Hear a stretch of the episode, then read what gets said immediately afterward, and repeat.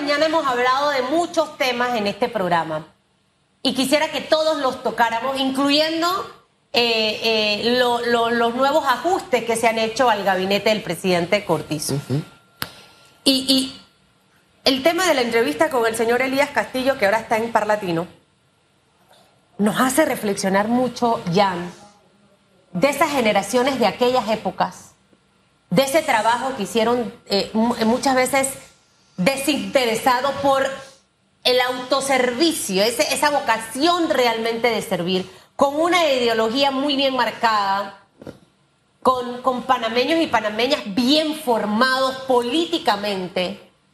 Eh, con errores y, y, aciertos, ¿no? Porque no vamos a decir que eran los perfectos. Y ver el desempeño de lo que tenemos ahora, de lo que logramos en 1972 con esa constitución y qué hemos logrado después de 50 años. Y después de 50 años hacemos cambios en el gabinete sin darle el tratamiento adecuado por la paz social del país. Y no poner al, ciudadano como en esta incertidumbre realmente de lo que pasó. Yo, yo creo mucho en la transparencia. Concuerdo. Eh, eh, en una empresa, cuando una persona sale porque haya hecho algo malo, hubo irregularidades por esto y esto y tal. No tengo que entrar en detalle, pero es un mensaje también para el resto de los colaboradores. La transparencia para mí es fundamental. Entonces, en medio de todo lo que estamos viendo, ¿cómo tú pones en el análisis los temas que te acabo de mencionar? Una, una manera espectacular de arrancar este, esta sesión, este análisis en este bello martes. Buenos días, mi querida Susan Elizabeth, mi querido Félix Antonio. Buenos días a nuestros queridos y fieles televidentes, radio escuchas a las personas que nos siguen a través de las plataformas digitales y a nuestro maravilloso equipo de producción que nos permite un día más analizar con objetividad y pasión el acontecer de nuestro país. Y hacen un análisis interesante y vamos a partir sin duda alguna por ese texto constitucional de 1972 que el día de hoy, 11 de octubre de 2022, cumple, se le celebra o efectivamente aplaudimos 50 años de su creación. Constitución de 1972, que ha gozado de algunas reformas constitucionales, la última de 2004, pero nosotros sin duda alguna debemos de comprender o partir de un hecho, siendo un poquito antecedentes. Y veamos, de las cuatro constituciones que ha tenido Panamá, la primera de 1904, nosotros veníamos recién separaditos unos dos, tres meses antes de Colombia en 1903 y tuvimos que ir corriendo a crear un texto constitucional que respondiera al clamor de que ya íbamos a hacer una república. Y vámonos a la constitución de 1972. Veníamos de un golpe de Estado de 1968 y tuvimos que salir corriendo a la creación también de un texto constitucional que respondiera a las necesidades sociales, a la necesidad política y el status quo que se mantenía en aquel entonces. O sea, Panamá siempre ha tenido que correr a crear una norma constitucional que responda a esa paz social y que responda a esos preceptos y consideraciones sociales y políticas que se envuelven en torno a nuestro país. Una constitución de 1972 que debo aplaudir, la cual considero que en algunos elementos eh, fue muy clave para tratar de enrumbar el camino hacia factores mínimos de la democracia y hacia factores de república y de Estado que tenemos tal cual como hoy. Y nosotros tenemos que entrar a ese debate 50 años después. ¿Cuál es el piso y cuál es el techo en el que nos encontramos? Porque ya sabemos cuál era el piso y el techo que tenían aquellos representantes con esa Asamblea Nacional de Representantes, los famosos 505, que crean, sin duda alguna, 501, que crean esta, este texto constitucional. Y ahora, ¿qué tenemos nosotros en esa Asamblea de 71? Los, algunos dirían los famosos 71, ustedes saben cómo los titulo yo, los fracasados 71. ¿Qué tenemos hoy?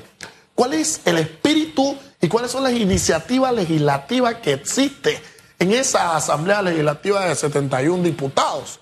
Pues sin duda alguna creo yo que se hace 50 años en medio de un régimen militar, en medio de golpes de Estado que se estaban dando en medio de una condición social tan complicada en la que nos encontrábamos, fuimos capaces de poder avanzar como país.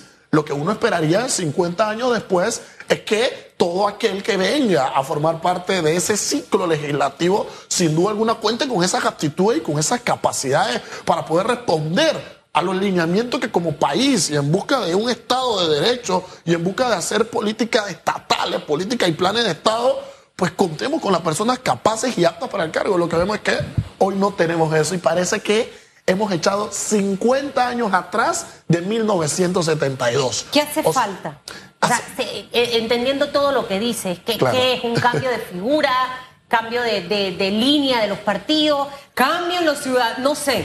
Hay, hay que hacer un trabajo integral, un trabajo integral educativo. Por ejemplo, en nuestras escuelas, en nuestros colegios y universidades. Bueno, universidades sacaré si usted estudia Derecho, Ciencia y Política y de manera ligera, pero en todos los demás puntos que he señalado, la educación política es nula. La educación de la política es inexistente. Y es por esto que uno como ciudadano no comprende en ocasiones el rol y la participación activa y la responsabilidad ciudadana que tiene. Pero cuando uno no comprende cuál es esa responsabilidad y esa participación ciudadana que tiene, pues más la puede poner en práctica. Entonces, debemos hacer todo un trabajo íntegro como ciudadanos en mira de establecer una pues, responsabilidad ciudadana y concuerdo íntegramente que hoy hay una carencia ideológica en los partidos, a tal punto que en Panamá usted pone a las cinco o seis personas perdón, que están aspirando a un puesto presidencial y usted no sabe definir si es una persona de derecha, una persona de izquierda, una persona liberal, una persona conservadora. Uno no sabe porque ni siquiera ellos mismos tienen definido cuál es la esencia que tienen. Entonces, cuando usted no sabe cuál es su ideología, cuando usted no sabe cuál es su patrón, su comportamiento y dónde se encuentra parado y peor, cuando usted no sabe a dónde quiere ir, mal puede guiar a un país por ese camino a recorrer. Un batido de ideología política es lo que vemos actualmente, Ian Ramos. Me gustaría saber eh, tus puntos de vista o recomendaciones a qué cambios debería apuntar nuestra Constitución. En los dos últimos periodos, recordemos que al final del gobierno del expresidente Juan Carlos Varela se presentó un proyecto para reformar la Constitución. Esto murió. Y en el gobierno de Cortizo, a principios, se presentó también otra propuesta y los diputados la desfiguraron. ¿Qué cambios necesita la Constitución? Hay un cambio fundamental, a mi criterio, eh, que debe tener nuestra Constitución política y es para atacar justa y efectivamente con la corrupción.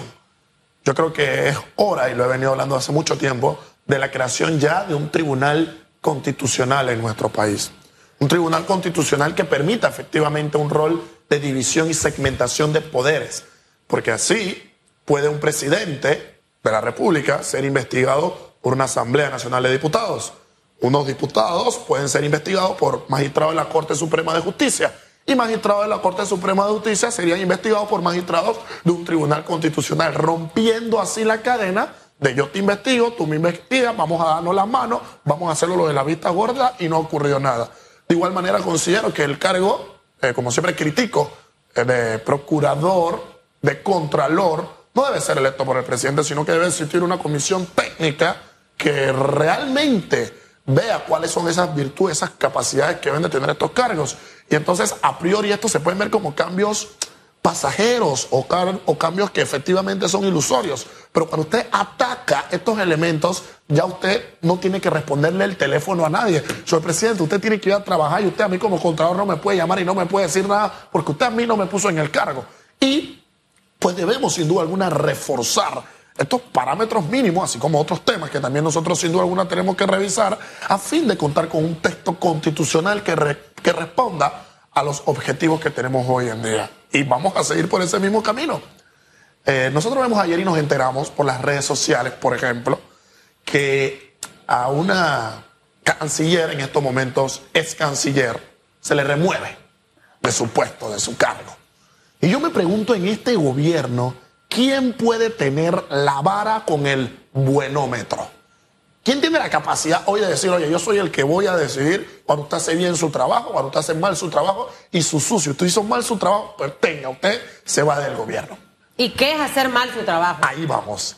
A ver, ¿quién tiene en este gobierno, en estos momentos, una capacidad moral, crítica y objetiva para definir qué es un buen trabajo, qué es un mal trabajo y quiénes son los funcionarios y servidores públicos que los están realizando.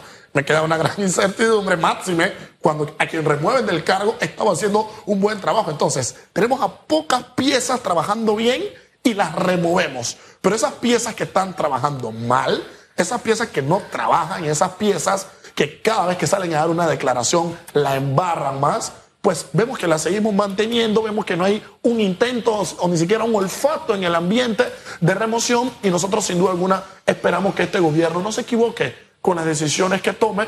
Y bueno, aquel que considere que tenga el buenómetro, oiga, antes de usted ya tocar la casa ajena, antes de usted ya decirle al vecino que limpies y recoja su casa, usted tiene que limpiar y usted tiene que recoger la suya. Trabaja usted en sí y luego usted puede definir quién trabaja bien y quién trabaja mal.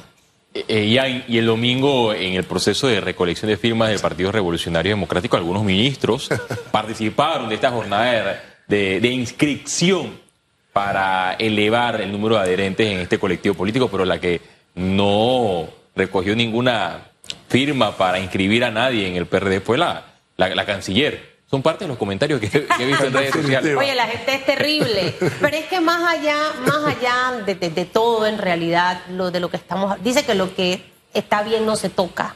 Es correcto. lo que está funcionando no se debe tocar. Eh, pero creo que va a ser necesario saber por qué se tuvo que tocar, porque a lo mejor nosotros no sabemos algo que pasó. Pues vamos a, vamos a especular, mi querido Jan, para que usted vea cómo es importante la comunicación. Nosotros, y, es algo que siempre le digo a la gente, no, no critiques, no señales, no juzgues. Y le ponía el caso a, Gabriel Tribaldos aquí, o al señor, no sé a Gabriel Tribaldos, creo que fue que le mencioné. Cuando el expresidente Ricardo Martinelli quita a Juan Carlos Varela de la Cancillería, mira tú, el mismo ministerio, ¿no? Relaciones Exteriores, lo hizo a través de un tuit. Fue algo que fue muy cuestionado en su momento. Totalmente, lo recuerdo. Y muchos PRD cuestionaron esa decisión del señor Martinelli. Así es. Pero ¿qué hemos hecho en el día de ayer? Exactamente lo mismo. Entonces, ¿qué hace eso en una persona como yo, que no pertenezco a ninguna fila de ningún partido político? Me decepciono más, dejo de creer. Entonces, porque al final digo, todos hacen exactamente lo mismo, lo critican en su momento cuando no les conviene, pero cuando les conviene lo hacen y pudieran dar el cambio distinto si me explican por qué. Y eso se maximiza, mi querida Susan Elizabeth, si hacemos un estudio de los últimos dos, tres días del PRD.